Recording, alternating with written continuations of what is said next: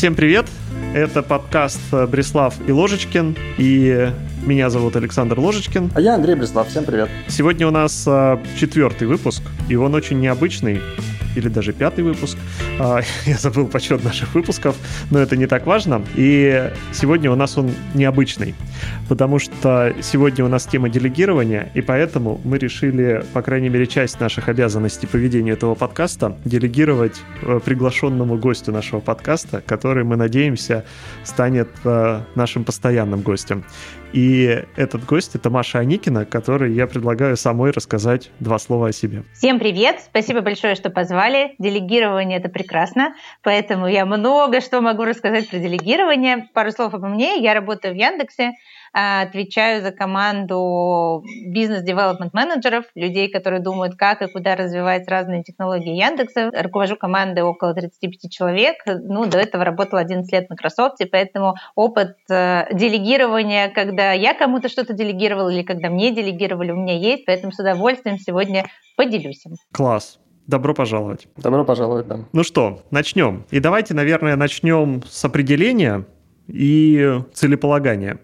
Зачем нужно делегирование? Андрей, Твое мнение, зачем нужно делегировать? Мне кажется, что тут э, прям несколько разных ответов. Э, такой самый, наверное, э, эгоистичный ответ – это чтобы все не делать самому, то есть чтобы у меня было время о чем-то подумать важном, не знаю, еще что-нибудь сделать, что, или что мне хочется, или что там, я считаю, что именно я должен делать. Это одна часть очень важная – и дальше есть много других менее эгоистичных моментов. Например, очень важно вовлекать других людей в команде в разные дела для того, чтобы и как-то распределять ответственность, и для того, чтобы готовить постепенно людей к новым ролям и так далее. То есть это все, э, на самом деле, инструменты такого привлечения людей в новые амплуа. Вот, мне кажется, это две основных вещи. Ну, то есть можно думать о том, что зачем вообще там, особенно люди вроде меня, которые раньше там были специалистами, становятся э, руководителями, ну, я в две руки могу сделать там X работы, а если со мной будет работать еще там 10 человек, это будет потенциально 10 X работы. Ну, так, конечно, не работает, в смысле, там не линейная зависимость, но тем не менее. Конечно, делегирование, оно во многом про это. То есть я становлюсь из двурукого человека, там, 20-руким человеком.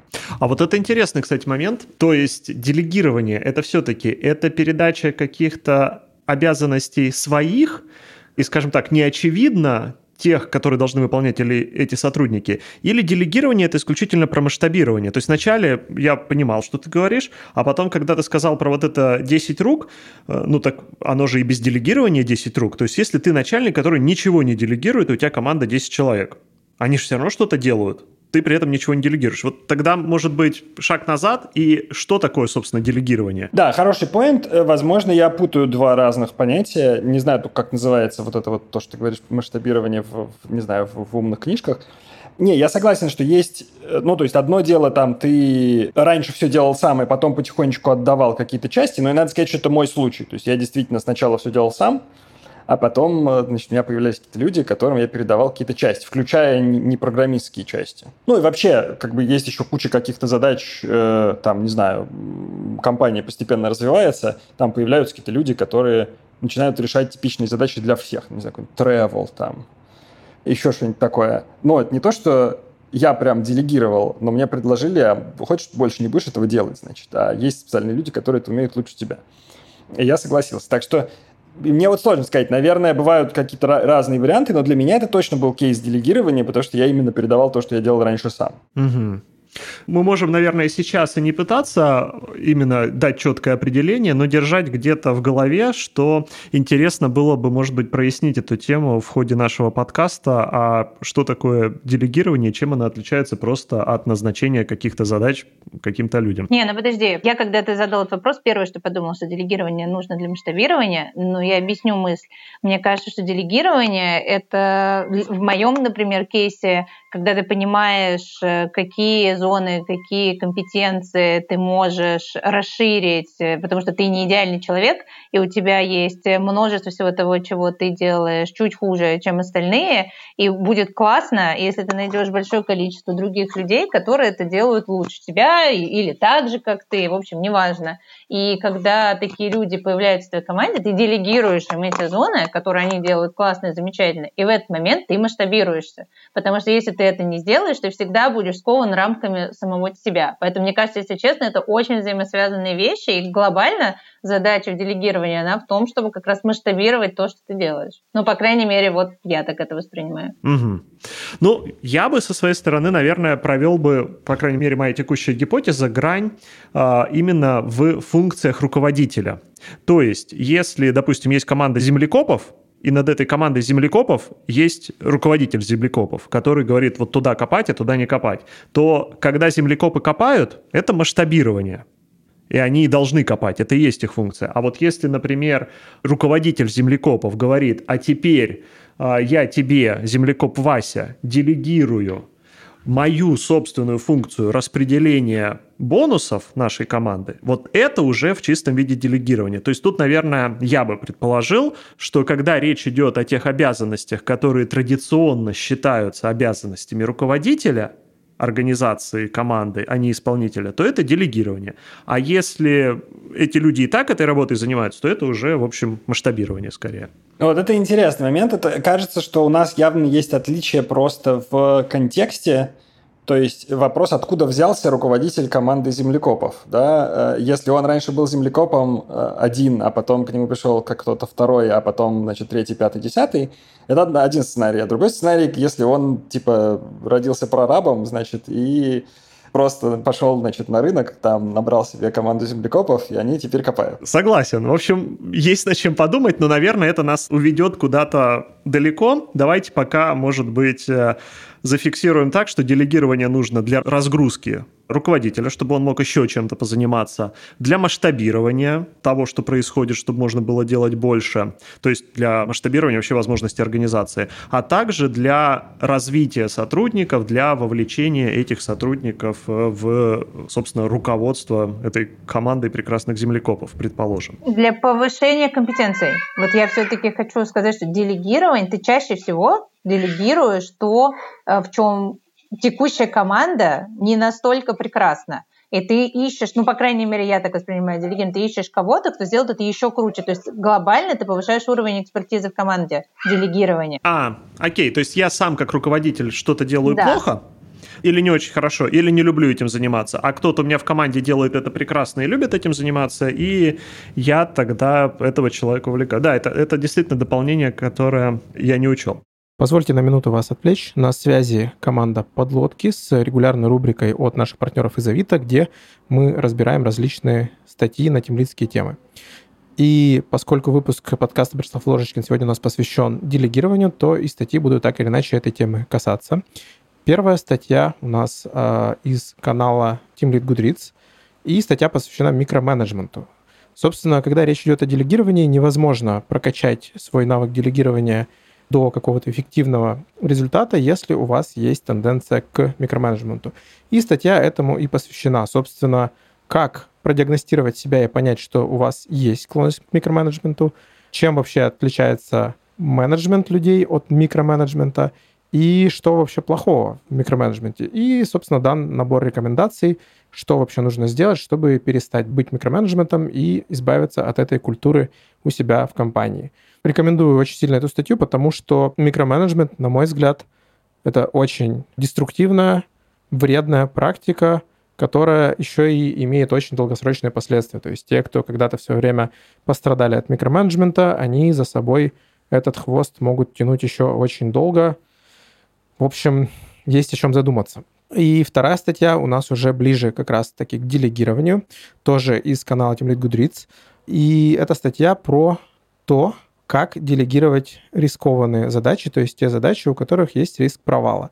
И, собственно, главная мысль в этой короткой статье, она про то, что если вы делегируете только те зоны ответственности, по поводу которых вы уверены, что ваши подчиненные справятся, то есть они уже готовы взять на себя эту ответственность, ну, это, возможно, не самый лучший результат, не самый лучший подход, потому что вы делегируете то, с чем человек уже справляется и без дополнительной какой-то ответственности, то есть вы не даете задачу на вырост.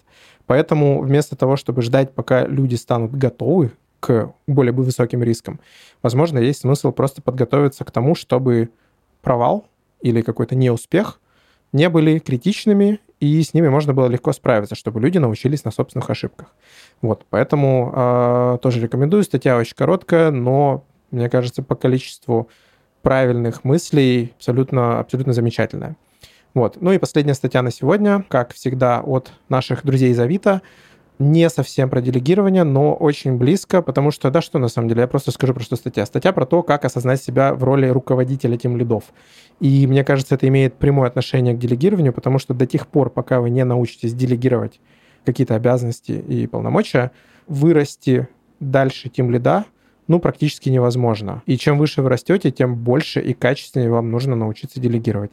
Поэтому я, наверное, не буду вдаваться сейчас в подробности пересказывать всю статью, чтобы вам осталось что почитать. Но здесь приведен пример uh, Technical Unit лидера в Авито, то есть э, как раз-таки тем лида, тем лидов, который, когда возглавил юнит, столкнулся с тем, что зона ответственности тем лида, тем лидов отличается от зоны ответственности тем лидов, и подходы, собственно, тоже другие. И он делится своим опытом, как он смотрел на реорганизацию, как он смотрел на взаимодействие свое с разработчиками и свое с тем лидами, и как он, собственно, выстраивал свою работу, чтобы эффективно работать не только с разработчиками, но и с тем лидами и помогать им расти в том числе. Ну и, как бы, спойлер, без делегирования тут, разумеется, никуда не денемся. Это все статьи на сегодня. Переходите по ссылкам и читайте. Материалы классные и полезные. И переходите в блог Авито. А, собственно, статья последняя как раз именно оттуда. И небольшая формальность. Реклама ИП Толстая Елена Петровна, ИНН 507-503-278-104. А я возвращаю слово ведущим подкаста. Окей. Давайте дальше посмотрим. Как вы думаете, что может руководитель делегировать, а что руководитель должен обязательно оставлять за собой? И почему? Да, слушай, на самом деле очень интересный вопрос. Мне кажется, что даже если его просто чуть-чуть перевернуть и спросить в первую очередь, что не может делегировать руководитель, то есть это будет вопрос о том, что руководитель, собственно, делает руководителем, что он такого делает сам, и чего у него нельзя отобрать. Вот, тут на самом деле интересный вопрос. Я думаю, что просто есть разные религии, э, ну там условно есть бирюзовые организации, а есть какие-нибудь вертикальные организации, да, и в них немножко по-разному это принято.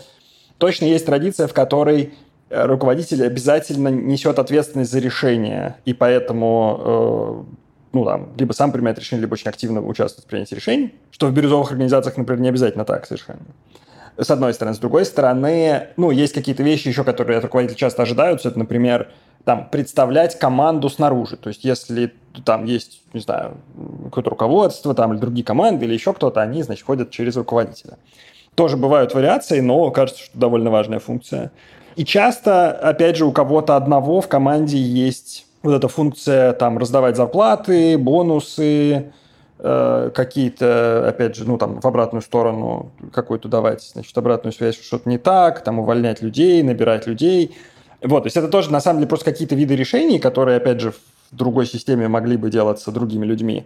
Но мне кажется, что это такая, ну как сказать, это не то, что очень э, гибко обычно. Либо у тебя такая, значит, радикально бирюзовая история, и там все по-другому либо уж это будет на руководителе висеть. Я пока Андрей отвечал, задумалась над тем, что нельзя делегировать, потому что первая эмоция у меня была сказать, что все можно делегировать, но потом, пока Андрей говорил, я подумала, что, наверное, понятно, что стратегию и куда мы идем определяет все равно вместе с командой, но все-таки, мне кажется, вот некий такой final decision э, остается за руководителем, понимание, для чего и куда мы идем. Понятно, дальше его надо обсудить, со всеми там проговорить, но вот делегировать эту final decision э, я не знаю, как это сделать э, с учетом руководителя, что он такой, я к этому не имею отношения, это у меня Вася отвечает, куда мы идем сегодня. Ну, я вот с этим поспорю.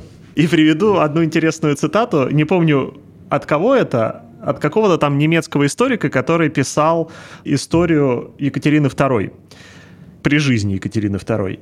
И он как раз спрашивал Екатерину, как вам удается управлять столь долго и столь эффективно такой страной, которой невозможно управлять. В чем ваш секрет?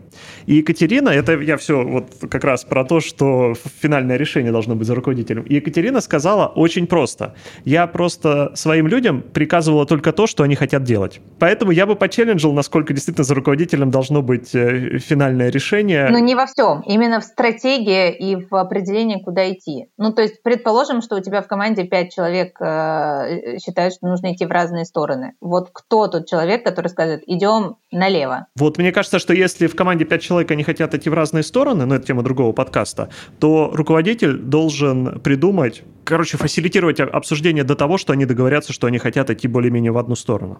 Но не сказать, что из пяти решений, из пяти направлений я выбираю это, и поэтому все идут туда. Иллюзия демократии, классно, и в конце руководитель скажет, и вот мы договорились, идем туда. Ну, ну, то есть супер. Да-да, Андрей. Да, я хочу бросить просто чуть-чуть другой кейс про то же самое. Представим себе, что в команде что-то сильно идет не так. Типа вот мы спохватились, что уже год, что-то все не то, и вообще огня нет, и продукт страдает, и там еще что-нибудь такое. Вот в этот момент странно ожидать, что кто-то в команде такой, значит, своими силами пойдет что-то менять. Потому что обычно так не бывает. Э, в лучшем случае руководитель этой команды может, значит, осознать, а в худшем случае кто-то вообще внешний.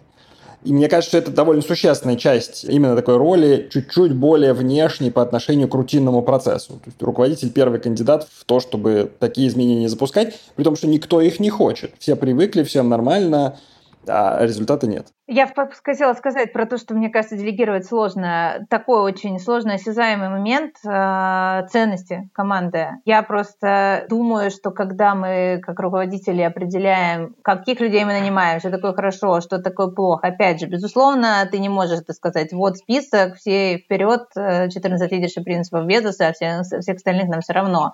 Но все равно, мне кажется, какие-то такие вещи ценностные, которые в команде формируются, они во многом очень созвучны с тем руководителем, который эти ценности и придумывает. И поэтому делегировать их на кого угодно, самого прекрасного человека, они сразу будут не твоими, они будут этого человека. И поэтому вот это я тоже не знаю, как делегировать. И более того, мне кажется, в той же самой команде, если сменится один руководитель на другого, ценности поменяются. И поэтому вот как это делегировать, я не знаю. Вот ты меня навела на забавную мысль, просто вспомнил собственное наблюдение, что как я не старался прикинуться, что я лично как э, участник команды такой же, как все остальные, это не работает. Люди очень хотят, чтобы был какой-то лидер, на которого они равняются очень часто. И ничего с этим не поделаешь, в смысле, я не знаю никакой магии, которая mm-hmm. бы этот эффект отменила. Поэтому действительно, ну, есть, наверное, вот эта лидерская функция, наверное, очень неопределенная э, такая формулировка, ну, в общем, что-то такое про то, значит, на кого люди равняются, кто по ощущениям людей в команде определяет, что тут происходит. Опять же, наверное, можно какую-то радикально э, нестандартную ситуацию вроде бирюзовой организации попробовать реализовать. Говорят, у кого-то получается. Но если вот вне этой парадигмы, то как бы кажется, что вот это вот лидирование в смысле на кого равняются, это штука, которую нельзя делегировать не потому, что плохо получится, а потому что просто не получится. Никто не признает момент делегирования в этот момент. Ну, или можно по-другому сказать. Тот, кто стал неформальным лидером, он через какое-то время так или иначе станет тем самым руководителем. Было бы разумно, да, потому что ну, иначе это похоже скорее на какую-то дисфункциональную ситуацию, когда, да. значит, один человек лидер, а другой формальный руководитель, ну, там должно быть что-то очень необычное, чтобы это нормально работало. Да. Я попробую обобщить тоже и немножко со своей стороны добавить. Мне кажется, что делегировать можно практически все, и руководитель как раз восполняет то, чего не хватает. Если в данный момент в организации не хватает, например, сформулированных ценностей, он является тем человеком, кто это делает. Если в данный момент в организации не хватает человека, который вдруг поймет, что мы идем не туда и нужно бить в колокола, он это на себя возьмет. То есть он такой восполнитель того, чего не хватает, раз. Два, вот то, что Андрей сказал про лидерство. И третье, что я бы добавил, мне кажется, что есть некие задачи часто в команде, когда есть игра с нулевой суммой, и если кто-то получит больше, кто-то другой получит меньше. Ну, например, распределение бонусов. И если сказать команде сами распределите бонусы, то это может привести к обидам, конфликтам, люди не договорятся. А тут как раз руководитель берет на себя вот эту неприятную миссию, и кто-то обязан все-таки это как-то распределить, и он это сделает. Во, я вот хочу добавить, прямо я тоже вспоминаю, что я когда-то такое формулировал, руководитель очень часто это человек, который принимает решения, которые больше никто не хочет принимать. И не потому, что считают, что решения ненужные, а скорее потому, что их сложно принимать. Там надо либо что-то погрузиться глубоко, либо ответственность на себя взять какую-то неприятную, вот пример про какой-то ограниченный ресурс хороший. Я не совсем, наверное, согласен, что прямо уж все, что некому делать, делает руководитель, это скорее больная ситуация, ну, особенно там в ситуации специалиста, знаешь, когда там технические тем лиды занимаются инфраструктурой не потому, что им интересно, а потому что больше никто не хочет заниматься инфраструктурой. Ну, как бы, некоторое время так можно делать, но умрешь довольно быстро. Вот, а вот про то, что, типа, ответственность, которую никто не хочет, достается руководителю, вот это, мне кажется, очень здоровая история. Ее можно там со временем тоже пытаться как-то делегировать, но это надо воспитать того, кто будет готов, значит, такие решения принимать. И чтобы подытожить, перейти к следующему вопросу, я вот буквально вчера в одной книжке Elegant Puzzle э, прочитал очень для меня интересный пример того, чего нельзя делегировать. Или, скажем так, что лучше не делегировать. Там это было про ведение заметок на встречах. Обычно э, заметки на встрече вести это такая непрестижная работа и поручают там типа кому не жалко, потому что он в этом случае не сможет принимать эффективно э, участие Я все время встрече. веду заметки на встрече. Э, вот. И как раз э, если руководитель берет на себя ту задачу, которая не престижна, он, во-первых, показывает команде, что нет непрестижных задач, что он не боится там руки испачкать и делать что-то такое, и это тоже, скажем так, он делегирует, может быть, даже не вынужденно, а тем самым очень хороший сигнал э, команде подает. Вот про Но заметки... пойдемте дальше. Подождите, нет, давай, давайте про заметки поговорим. Мне кажется, давай. это очень важная история, потому что действительно есть прям два мира, да, в одних руководители делают заметки, в других э, интерны. У меня в этом смысле забавный кейс. Мне заметки делать страшно удобно самому, потому что меня это фокусирует. Mm-hmm. То есть не то, чтобы мне кажется, что там другие сделают это сильно хуже, хотя я научился за много лет делать это неплохо, а просто я иначе отвлекаюсь, а так не отвлекаюсь. И unless какая-то э, дискуссия, в которой надо очень интенсивно мне модерировать, заметки мне делать очень легко. Mm-hmm. Крутой пример. Я вот один среди трех ведущих этого подкаста, кто ленится делать А у тебя, заметки. потому что всегда это делегировано, по опыту, могу сказать. У тебя всегда есть в комнате волшебный человек, который делает это лучше тебя. Да. Да, но вот у меня на самом деле ощущение про конкретно заметки, что, ну, действительно, это для разных людей просто разную функцию несет. Вот, э, то есть у меня вот такая необычная функция там в силу моих особенностей, но бывают, э, я точно видел команды пару раз, где ведение заметок это супер престижная работа, потому что от mm-hmm. тебя зависит, как будут решения записаны. Это правда. И у тебя на самом деле есть нехилая власть в этот момент, значит, как ты записал, вот так и будет. Я, кстати, про Сталина это читал, что Сталин пришел к власти, и вообще как в советское время получилось, что верховная власть принадлежит человеку, должность которого называется генеральный секретарь. Угу. Вы понимаете, это страна, которая управляла секретарша. Ну, в смысле, в, в хорошем смысле слова. Во главе государства стоит человек, ролью которого является вести заметки, потому что это действительно фантастическая власть. Поэтому надо мне пересмотреть свой подход к ведению заметок. Да, Саш, ты упускаешь. Потому что не важно, что обсуждалось, важно, что записано в протоколе. Так и есть. Собираемся, идем дальше. Как раз на тему только что обсужденную, про делегирование ответственности и делегирование полномочий. Я регулярно эту фразу слышал, не помню, в каком контексте я слышал, но она такая, как мне кажется, избитая. И вот я никогда признаюсь вам честно, не очень понимал эту фразу. Может быть, вы мне поможете в ней разобраться, что такое делегирование ответственности, что такое делегирование полномочий, вообще откуда такая фраза могла возникнуть? Есть ли там какая-то проблематика? Я вот не совсем уверен про терминологию. У меня ощущение, что есть большая разница по крайней мере, делегировать задачу и делегировать ответственность. Ну, то есть есть две совершенно разных ситуации. Одно дело, я говорю, значит, ну, микроменеджмент какой-то устраиваю, да, говорю, вот ты, пожалуйста, сделай вот ровно это, это, я потом приду проверю. В этот момент, ну, у человека довольно мало свободы э, выбора, поэтому мало возможностей вообще для инициативы, мало овнершипа, этой задачи, ну и разумно ожидать, что ну, будет в таком довольно ограниченном виде, там от забора до обеда что-то делать. Вот. Другой совершенно вариант, когда я говорю, у нас есть такая проблема, я верю, что ты справишься, я тебе помогу там, где ты не знаешь, что делать, но в целом вот давай, значит, если ты готов, давай иди решай проблему. Вот тебе все полномочия, вся ответственность. Я в этом смысле вот не очень понимаю, как между полномочиями и ответственностью провести границу. Но главное, понятно, чтобы было и то, и другое. То есть можно, понятно, что можно сказать, Типа, ты за это отвечаешь, но возможности у тебя полномочий никаких нет. И это вообще прям в литературе известно, что это один из факторов выгорания. Если вот с человеком так долго происходит, он потом очень страдает. Угу. Ну, то есть ему говорят, ты отвечаешь за то, что этот проект будет успешным, но ресурсов мы тебе не дадим, да. а, право требовать чего-то от э, других команд мы тебе не дадим, но спросим мы с тебя. Да. Да, вот это жесть. То есть так точно не, не надо делать, оно обычно не приводит никуда. А я вот не согласна здесь. О, расскажи. Нет, ну... Ты всегда делегируешь только ответственность и полномочия оставляешь за собой, да?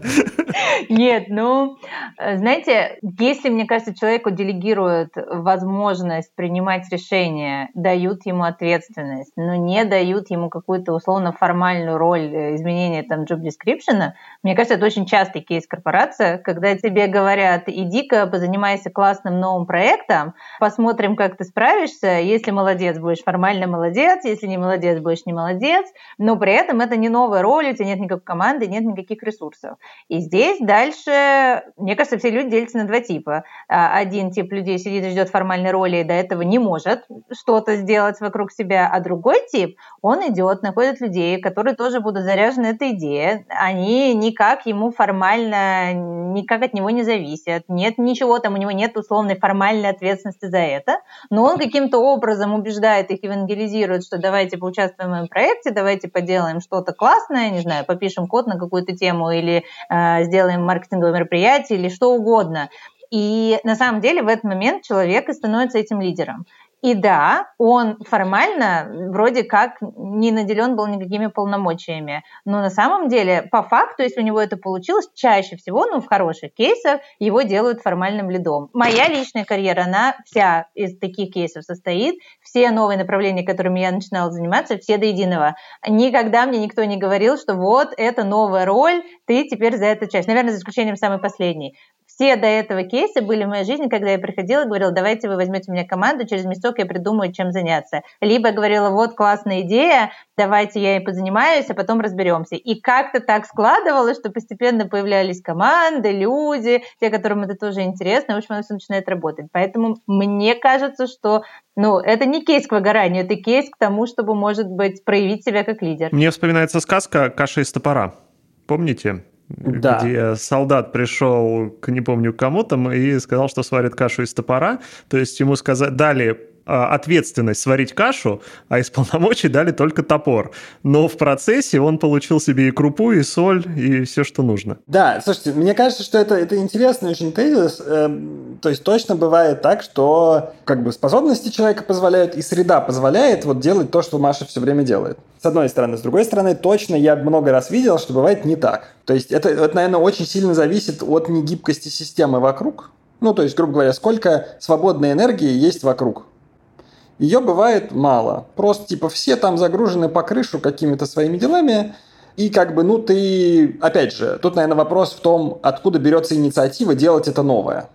То есть, если ты сама придумываешь, что делать, то, ну, типа, нормально. Ну, наверное, ты когда придумываешь, ты учитываешь, что возможно, в принципе, а что невозможно.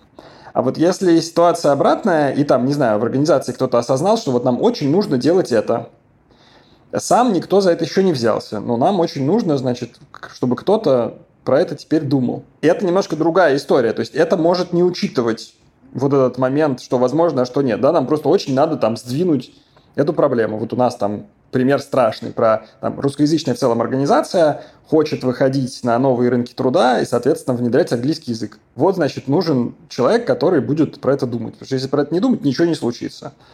И как бы, ну, не то чтобы был какой-то инициативный человек снизу, который уже, значит, сказал, давайте я буду про это думать, потому что чувствует, что у него это получится. А вот есть задача. В случае такого делегирования очень грустно, значит, сказать кому-то, давай ты будешь за это отвечать, но, значит, мы не, не можем ничего больше тебе дать, кроме давай ты будешь за это отвечать. Я, кстати, здесь с тобой согласна. Все мои кейсы — это когда, ну, я верила в эту идею, считала, что она кому-то нужна. У меня никогда не было кейса, что мне навязали задачу, но сказали, ну, ты за нее там формально не отвечаешь, ресурсов нет. Таких у меня действительно не было. Это, это хороший комментарий. И мне кажется, что ключевой момент именно в слове делегирование. Делегирование ответственности, делегирование полномочий. Если у меня, как руководителя, есть эта ответственность, я могу ее передать. То есть, допустим, я отвечаю за 100 проектов, и ответственность за один из них я отдаю там какому-нибудь человеку в своей команде. И аналогично с полномочиями. Если у меня есть полномочия, которые нужно делегировать, я их могу делегировать. А если их э, у меня тоже явно сформулированных нет, и я на самом деле этому человеку говорю, а ты иди поищи по организации, кто тебе еще сможет в этом помочь,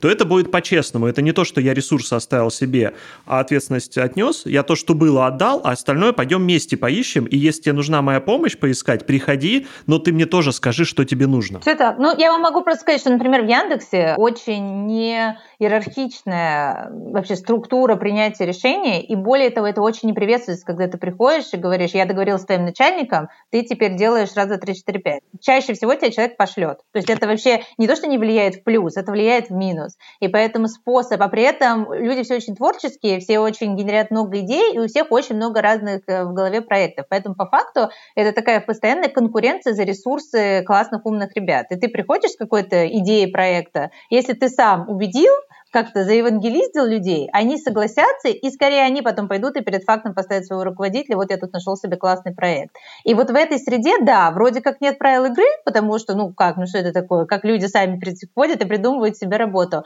Но с другой стороны, выживают, скажем так, самые интересные идеи, и либо самые просто веселые проекты, такое тоже бывает, но, но на самом деле, буквально сегодня у меня интервью было, и я рассказываю про Яндекс, э, человек говорит, ну это же все все занимаются тем, чем они любят. Я говорю, мне кажется, если люди занимаются тем, чем они любят, чаще всего это и монетизируется. Поэтому в целом вот эта среда, где ты делаешь классные штуки и понимаешь, что можешь пойти найти единомышленников, и в целом тебя никто не поругает, и скажешь, ну, классно, нашел себе плюс один проект, вот она так работает. То есть э, тут нет такого, что тебе навязали вот там внедрять английский язык там, где тебе не нужно. Это твоя собственная идея. А кто делает при этом неинтересные задачи? Да, у нас все задачи интересные просто в Яндексе. Просто есть такие уникальная компания. Но вот э, возвращаясь к нашей теме делегирования, действительно, если ты сможешь продать идею, тут я бы именно так поставил вопрос, что это не вопрос интересности или неинтересности, а сможешь ли ты продать эту идею как интересную, и сможешь ли ты поверить в то, что она интересная. Но вот что, если есть какие-то задачи, которые, ну, действительно скучные, занудные, неинтересные никому? Или, может быть, э, таких задач исчезающе мало, и не нужно про них думать? Ну, таких задач мало. Мне кажется, что тут хорошим примером будет какая-нибудь какое-нибудь там дежурство по багам в команде разработчиков, например. Ну, и таких, наверное, аналогий там в других сферах тоже много. Ну, наверное, очень мало на свете людей, которые могут быть, значит, вечным дежурным разбирать эксепшены. Это тяжело. Просто, ну, там надо довольно сильно напрягать э, все органы, чтобы это получалось. При этом это тип работы, который никогда не кончается, и очень трудно э, ну, чувствовать какой-то драйв в этом.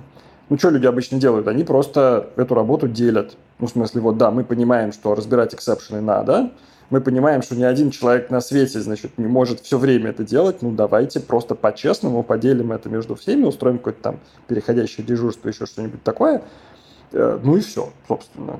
И если у нас, не дай бог, кто-то из коллег просто вообще физически не может это делать по какой-то причине, ну, бывают люди с особенностями внимания, там еще что-нибудь такое, ну, значит, мы там его избавим, дадим ему что-нибудь другое, значит, чтобы было как-то справедливо.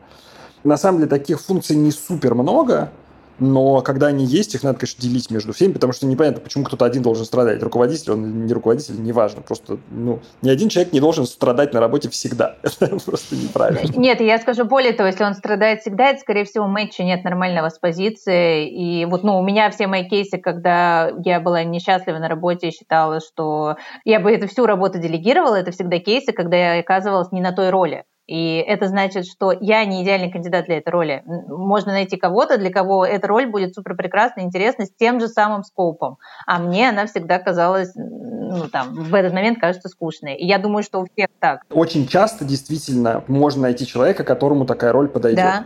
есть некоторые job description, которых просто не должно быть, потому что они почти никому не подойдут.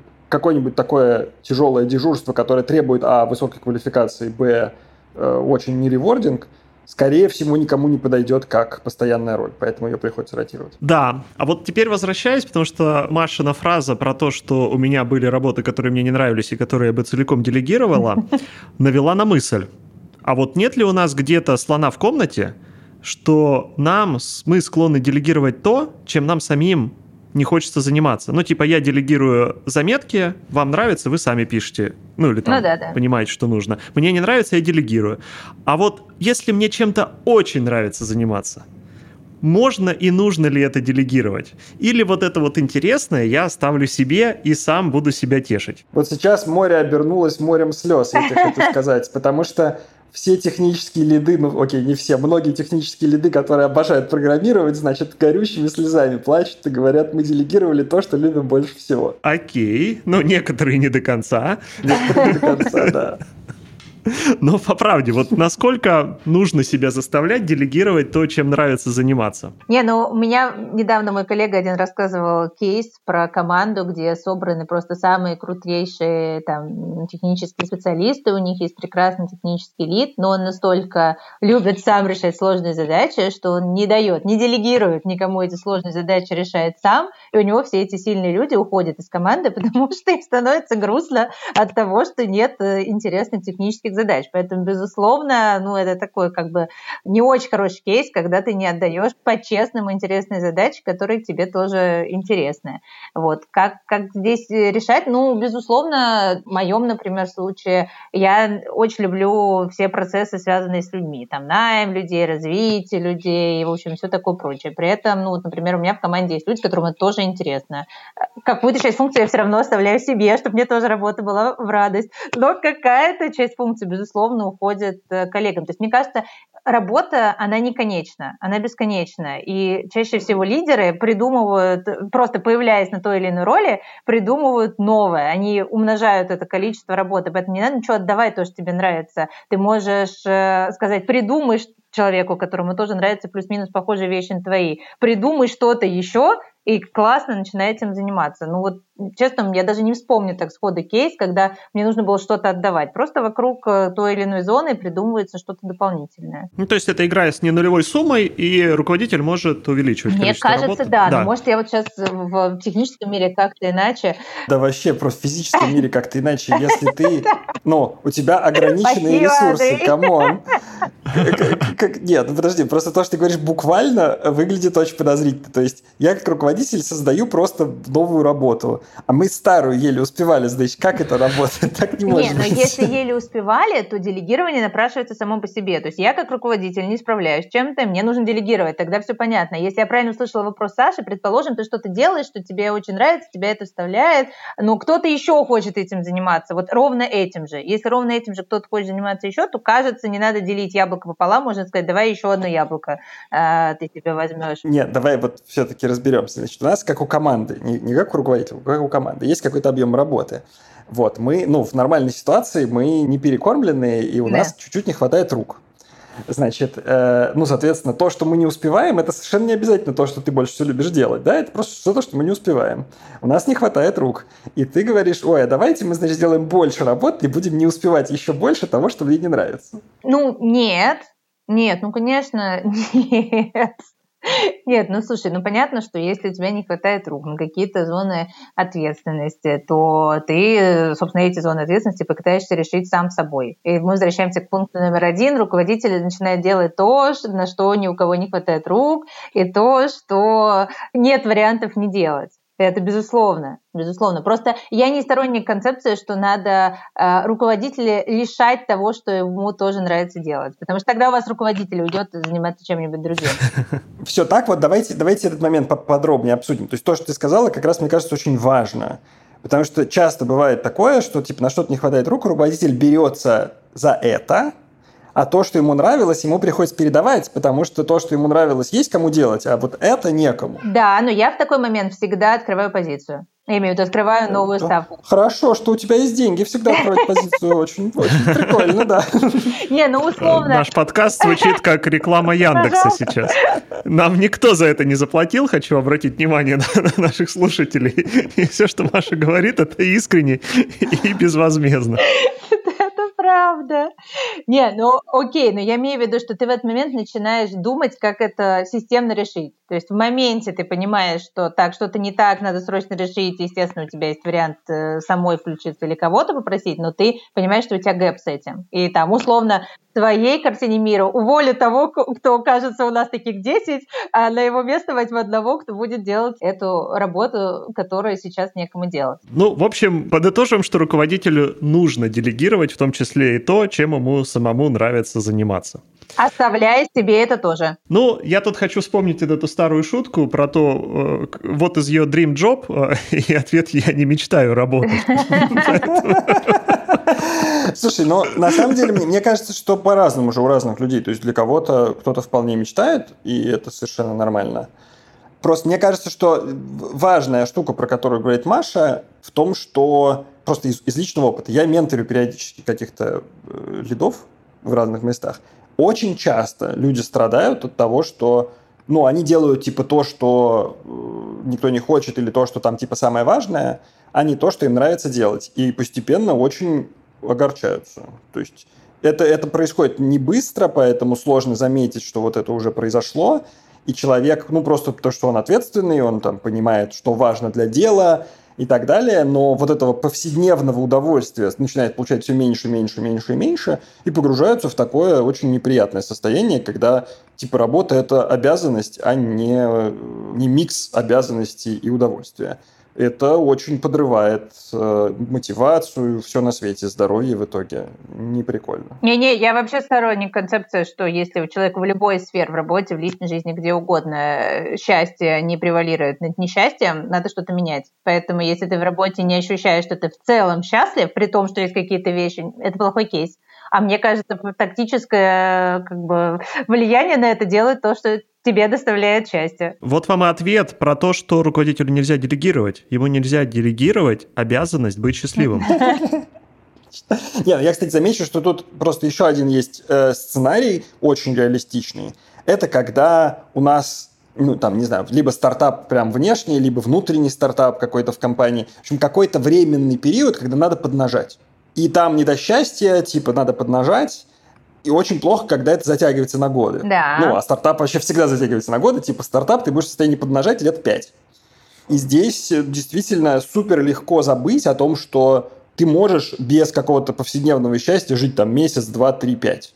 Но ты не можешь жить без повседневного счастья пять лет, но про это легко забыть. Некоторым людям хватает как бы выносливости не умереть за эти пять лет совсем и как бы только в конце заметить, значит, что какой ужас, я уже там давно ненавижу свою работу, вот это все. Вот мы пообсуждали с вами, мне кажется, довольно хорошо про то, что такое делегирование, что можно, нельзя делегировать. И вроде бы звучит все достаточно, в хорошем смысле слова, очевидно. А почему тогда так многим людям так тяжело научиться делегировать, как вы думаете? Мне кажется, что делегирование – это про доверие.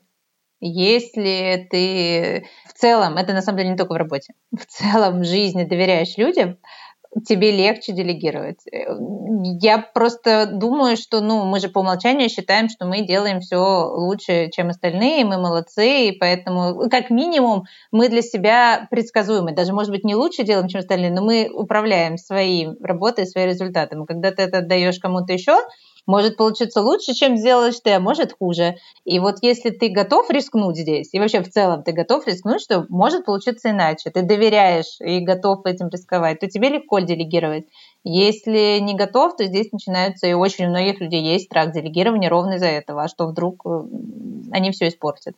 Вот. Поэтому чаще всего делегирование, мне кажется, ближе людям, которые в целом доверяют миру, не считают его враждебным, не считают там, что э, все вокруг э, что-то делают тебе плохое. Ну, мне так кажется. Я согласен э, по всем пунктам, но, но замечу, что, опять же, это что-то на богатом сейчас было, потому что есть, Есть такой очень распространенный кейс. Ну, я буду говорить про стартап, э, но это в целом бывает и не в стартапе. Значит, представим себе, есть у тебя фаундер стартапа, очень много чего умеет делать, вообще очень талантливый человек. Э, вот, стартапу там типа год. Нужно растить команду уже, потому что не хватает рук самому, а денег нет. Мгм. Ты не можешь нанять человека в принципе, который будет делать это так же хорошо, как ты, потому что ты безумно дорогой специалист.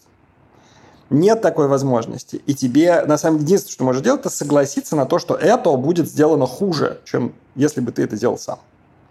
И это очень тяжело. Ну, понятно, что есть люди, у которых там перфекционизм, которые просто болеют за дело, там, за продукт, за пользователя, еще что-то, и ты некоторое время вынужден либо пытаться контролировать все время, значит, человека, у которого просто ниже квалификация, и, ну, он не может делать так хорошо, как ты. Либо контролировать, либо просто отпустить и признаться себе, что ладно, это будет сделано хуже, я должен как-то с этим смириться. То есть это не столько про враждебность мира, сколько про то, что надо принять некоторое несовершенство. Безусловно. Не-не, э, то, что это сложно, это сто процентов. И я вот могу сказать, что для меня было очень сложно, когда я стала э, менеджером менеджеров, вот этот момент, потому что э, когда ты сам руководишь другими людьми, ты в целом все равно очень сильно влияешь. Делегируя, ты остаешься человеком, который очень такой соучастник процесса, потому что ты знаешь много деталей, ты включаешься, ты все время подтюнить можешь, ты можешь задать нав- наводящие вопросики и так далее, и так далее. А вот когда вот эта прослойка появляется, ты уже сильно меньше влияешь. И, ну, у меня это был очень такой тяжелый период, когда первый раз стала не влезать вот в следующий шаг, потому что это очень сложно. И тебе все время кажется, что все делают все не так, и, и если бы ты... И более того, ужас в том, что ты влезаешь в детали, и становится лучше. И у тебя появляется большой соблазн и дальше продолжать влезать в детали. Я бы все-таки поспорил, что ты, что Андрей говорите про то, что человек будет делать хуже, чем ну, конечно, ты. мы же считаем, что мы самые большие молодцы. Вот. А я бы, давайте обобщил. Он будет делать не так, как ты. Он будет делать по-другому. Вот, вот не, не надо, пожалуйста. Значит, э, по-разному бывает. В это смысле, с разными конечно, людьми, есть... Саш, по-разному бывает с нами, с Андреем. просто. Да. Не, ну, ну правда, то есть э, кейс, про который я говорю, он же совершенно объективный. Ну, то есть ты не можешь платить такую зарплату, за которую будут делать так хорошо, как ты. Ну, так очень часто бывает в компаниях не гипербогатых. Это норма. Ничего с этим не поделаешь. Понятно, что есть и другая проблема. В смысле, когда ты просто хочешь, чтобы было ровно так, как делал ты, потому что ты контрол-фрик. Это понятно. Ну, мой тезис был в том, что, да, действительно бывают объективные критерии. Не знаю, сколько денег заработал картина, которую ты нарисовал, сколько денег заработала картина, которую ты своему подмастерью отдал, и вроде бы как объективная картинка. Но а, если чуть сложнее куда-то посмотреть, там уже начинается а в лонг-терме, в шорт-терме и так далее, и так далее. Поэтому хуже-лучше это все-таки с элементом субъективизма обычно бывает. И я бы хотел этот вопрос как раз более широко раскрыть. Вот мне кажется, что одна из проблем, почему люди плохо делегируют, потому что они не готовы принять, что люди другие, и они будут делать что-то по-другому другие решения принимать, у них другие критерии качества, того, что они хотят добиться и так далее. И научиться отпускать, и научиться делегировать в том числе и принятие решений, что они будут не копировать твои собственные решения, оно, мне кажется, очень важно со всех аспектов делегирования. И с точки зрения разгрузки себя, потому что если ты делегировал, но продолжаешь микроменеджить, ты можешь даже больше нагрузки в итоге получить. А второе, с точки зрения развития этого человека. Ну, как ребенка, когда учишь кататься на велосипеде, нужно, чтобы он несколько раз упал. Потому что если он не начнет падать, он не научится держать равновесие. А если ты все время бежишь с ним рядом и держишь велосипед от падения, то ты будешь бегать так всю жизнь, и ты думаешь, я вот делегировал ребенку кататься на велосипеде, но по факту. никакого делегирования не случилось. Провал, да. А потом, когда ты не сможешь ребенка держать, он уже он будет верить, что он умеет кататься, он в итоге упадет. Поэтому мне кажется, что вот делегирование без э, отпускания это так, фейк. Но у тебя было такое, что ты делегировал, отпустил и провал? Да. И ты такой потом опять его делегировать, нормально все. Не буду потом контролировать, задавать уточняющие вопросики. Ну, не хочется переходить на личности в этом подкасте, но действительно я многократно делегировал и понимал, что люди эту работу делают не так, как я, это очень болезненно, и мне хотелось оттолкнуть и сказать, да нет же, вот так надо, но мой выход точнее, мой ответ на этот вопрос, нужно себя увлечь чем-то еще и переключиться на какую-то другую задачу. И здесь мне из искусств ближе театр, а не кино, потому что кино ты его один раз снял, и вот оно навсегда осталось таким, каким ты его снял. А когда ты поставил пьесу в театре, то сегодня она так играет. Ну, то есть, во-первых, она каждый раз уникальна, а во-вторых, в какой-то момент ее снимут, и какой-то другой режиссер поставит эту же пьесу и совсем по-другому, и она будет совсем другой. Но ты в этот момент, как режиссер, не говоришь «нет-нет-нет, надо было ее ставить вот так вот», а ты идешь и ставишь другую пьесу. Слушай, но э, на самом деле понятно, что ты говоришь. Мне кажется, очень важно, просто есть какая-то граница, после которой начинает получаться не театр, а балаган. Ну, серьезно, то есть, как бы, ну, э, ты говоришь такую очень как бы человеколюбивую штуку про то, что ну вот, значит, люди разные, там каждый работает по-своему, и всегда хорошо, но не всегда же, ты же иногда людей-то увольняешь даже. Ну, или там забираешь у них какие-то функции, которые... парочки кейсы делегировали. Вот, так что ну не то, чтобы тут все так было вообще однозначно, типа что угодно можно отпустить, и, и главное себя только отвлечь, чтобы, значит, не мешать людям работать. Ну, не совсем так. Ну, наверное, тогда просто нужно для себя решить, вот какой диапазон, в котором ты готов человеку действовать, но действительно его выдерживать. И этот диапазон, наверное, должен быть достаточно широким. Ну, я, кстати, тут добавлю, что все-таки довольно часто, если человеку э, ты там поручаешь что-то новое, чего он раньше не делал, надо быть готовым к тому, что вначале, во-первых, ему понадобится много поддержки, то есть тебе надо с ним вместе там обсуждать mm-hmm. или прям сидеть рядом или еще что-то такое, во-первых. А во-вторых, он будет делать больше ошибок, конечно, чем человек, который это уже умеет. И в-третьих, твоя задача обеспечить прогресс, ну и его задача тоже. То есть дело не в том, чтобы он с первого дня все делал идеально, а в том, чтобы он рос. И вот он когда там дорастает до нужного места, уже все нормально, можно отпустить, не мешать ему жить. Типа сказать, э, все, значит, ты там даже сам разберешься, улучшай свою работу, значит, то все, что я тебе рассказывал, как я это делаю, это вообще опция, типа ты уже понимаешь, как это все устроено, там, разберешься. Вот, это очень понятная ситуация, я просто потому, что это как бы не с первого дня происходит, а ты как-то постепенно сначала вкатываешься, и потом у тебя уже, ну, есть какой-то какая-то интуиция, какая-то компетентность, чтобы самому принимать какие-то решения. Нет, делегирование часто в шортерме это увеличивает твое время на эту же задачу, а не уменьшает. Это правда. Ну, да. просто к этому надо быть морально готовым, что оно... Угу. Надо сказать, что суммарное количество работы в команде тоже увеличивает, потому что раньше ты тебя все это делал сам быстренько, а теперь, значит, и ты тратишь время на то, чтобы общаться с новым человеком, и он тратит время, значит, количество общего времени, которое потрачено, сильно увеличивается. Но я вот вспомнила как раз, э, как Саша как раз, мы работали вместе в Microsoft, и я вспомнила, как он мне дал прекрасный совет, как научить команду делать э, презентацию хорошо. Он сказал, а ты, ну, ты собираешь какие-нибудь слайдики с каждого человека, а потом показываешь это наверх.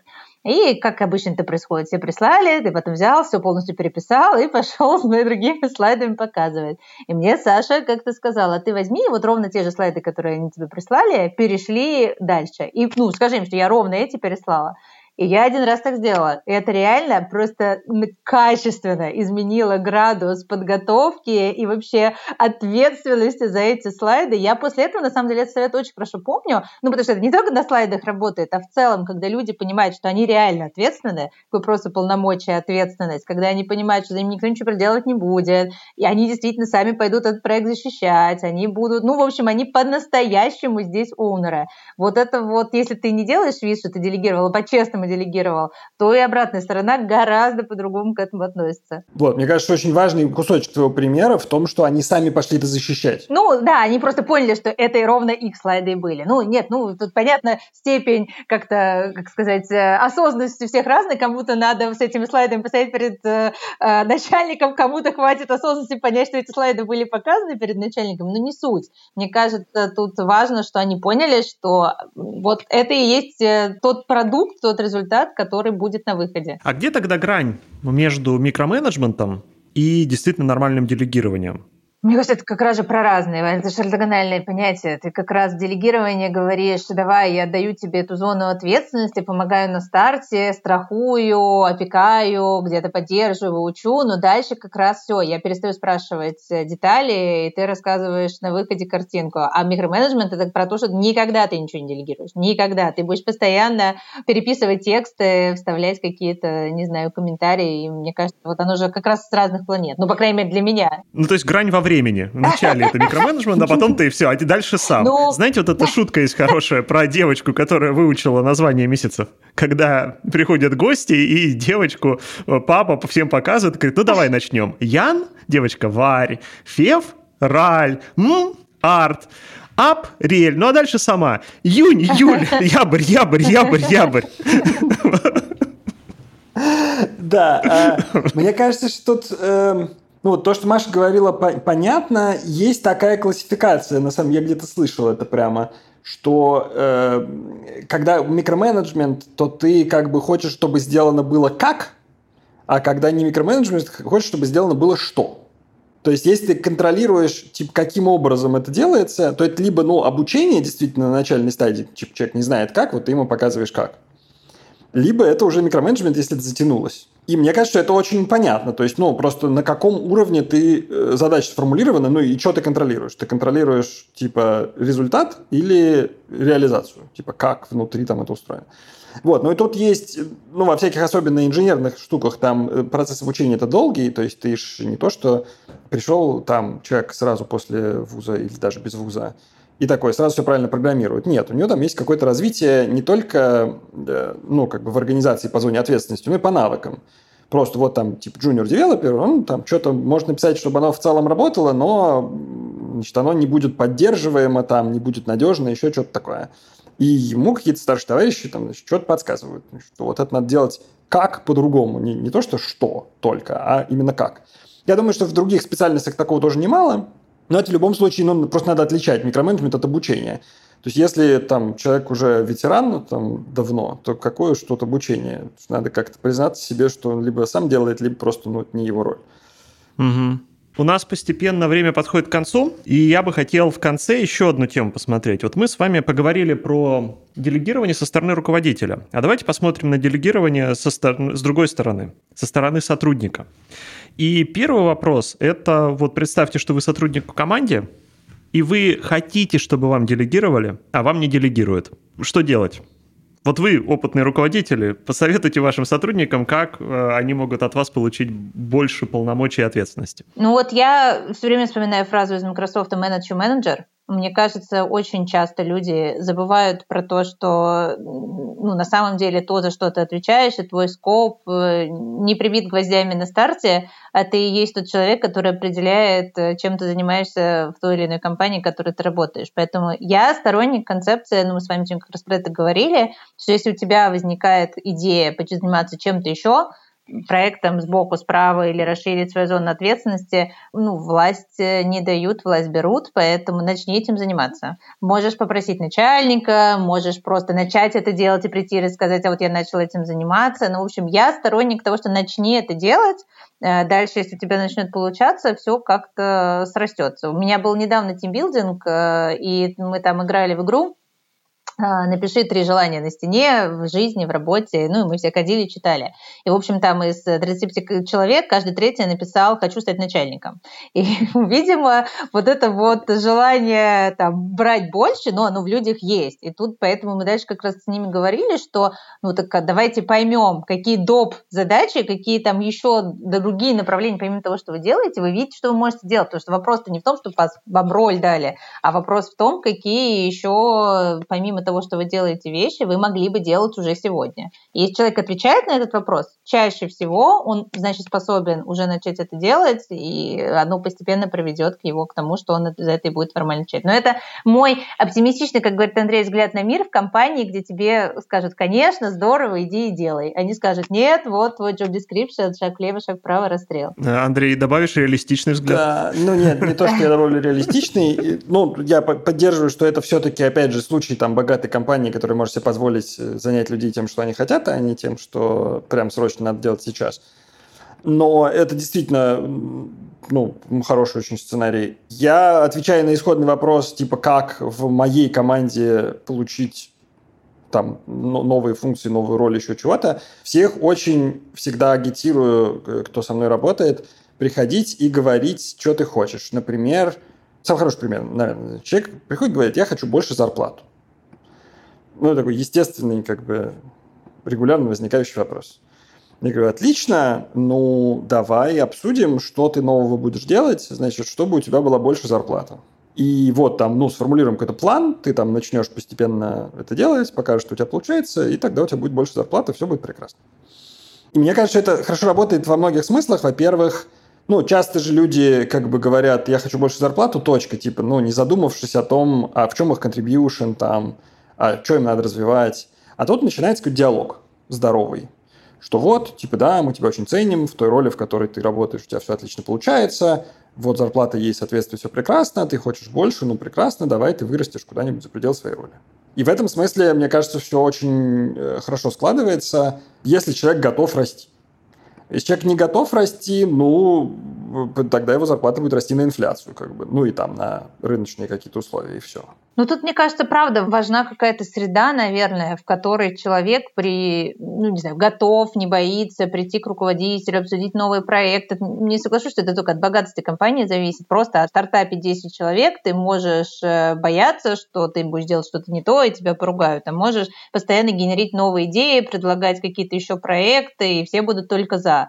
Поэтому здесь, безусловно, люди часто считают, что им что-то не дают, не потому что вот люди такие дураки и боятся взять зону ответственности, потому что они видят, как другой кто-то пошел, попросил, и мы сказали, ты чего, вот твоя зона ответственности, сиди, делай и не рыпайся. И поэтому тут, наверное, как бы вот эта среда в компании, она действительно очень влияет. И, ну, там, твой руководитель влияет. Ну вот тут есть, кстати, интересный угол на это. Я согласен, что среда влияет очень сильно. И кажется, что есть такая разница. То есть одна, один вариант, когда мы можем сказать, человек приходит с какой-то идеей, и мы просто его поддерживаем, безусловно. Типа, видим, что ну, идея в целом прикольная, отлично, типа, иди делай, если у тебя получится, будешь большим молодцом. А другая ситуация, когда ну, у нас ресурсы ограничены, поэтому мы садимся с этим человеком и, и говорим, смотри, ну вот, типа, то, что ты делал раньше, хочешь делать что-то другое, а типа, что мы бросим-то, как мы будем жить теперь без того, что ты делал раньше? Новых рук у нас нет. Вот, давай там вместе, не знаю, придумаем, как мы переложим все эти задачи там по разным людям, ты пойдешь их убедишь в том, чтобы они их взяли, не знаю, в общем, что-то сделаешь, чтобы твой проект поместился куда-то. Это две очень разных ситуации. Да? То есть одно дело, мы там пытаемся в ограниченном количестве ресурсов просто как-то как какой-то значит, пазл решить все это переставить, а другое дело, мы можем всегда там добавить еще ресурсов, и все будет хорошо. Ну, либо человек начинает делать и то, и то. И сдохнет, да. Ну, нет, в принципе, чаще, такое бывает. Чаще да. всего нет. Ну, не знаю, у меня в Яндексе был кейс, когда я, мне кажется, полтора года пыталась пробить один проект, и, ну, в итоге пробила, но я параллельно с этим поменяла, мне кажется, две роли. Ну, то есть я продолжала делать еще и другую работу, а все пыталась пробить, я очень верила в одну идею и ходила по разным людям, говорила, давайте, давайте ее делать. Ну, то есть я к тому, что этот человек, если он чего-то хочет еще делать, мне кажется, его это не останавливает. Его текущая работа, его текущая загрузка, его какие-то еще обстоятельств, чаще всего он находит возможность. Я согласен в смысле, что есть такие люди, которые находят возможность и потом не умрут. Есть такие люди, которые находят возможность и потом умрут. И твоя задача как руководителя отличить эти два случая, иначе ты потеряешь человека. А, это, мне кажется, очень хорошая фраза. Нам закончить наш выпуск. При делегировании важно отличать людей, которые умрут, от тех, которые не умрут. Просто хорошо а, вторых спасибо. не брать на работу, и все нормально. А, спасибо большое, друзья. Мне кажется, мы очень хорошо тему делегирования обсудили. Я признаюсь слушателям, что до этого подкаста я был довольно скептичен, и я думал, что там обсуждать про делегирование дольше пяти минут. Просто делегируй и все. Но тема оказалась немного более многогранной, и спасибо большое Андрею Маше, которые позволили мне понять эту тему гораздо шире, чем я понимал ее до этого. Надеюсь, наши слушатели тоже подчеркнули что-то интересное в нашем подкасте. Спасибо, счастливо. Да, спасибо, было очень интересно. Маша, огромное спасибо за добавление огня и очень интересных мнений в наш разговор. Было круто. Спасибо. Спасибо вам, спасибо, что позвали. Пока-пока. Пока. Счастливо.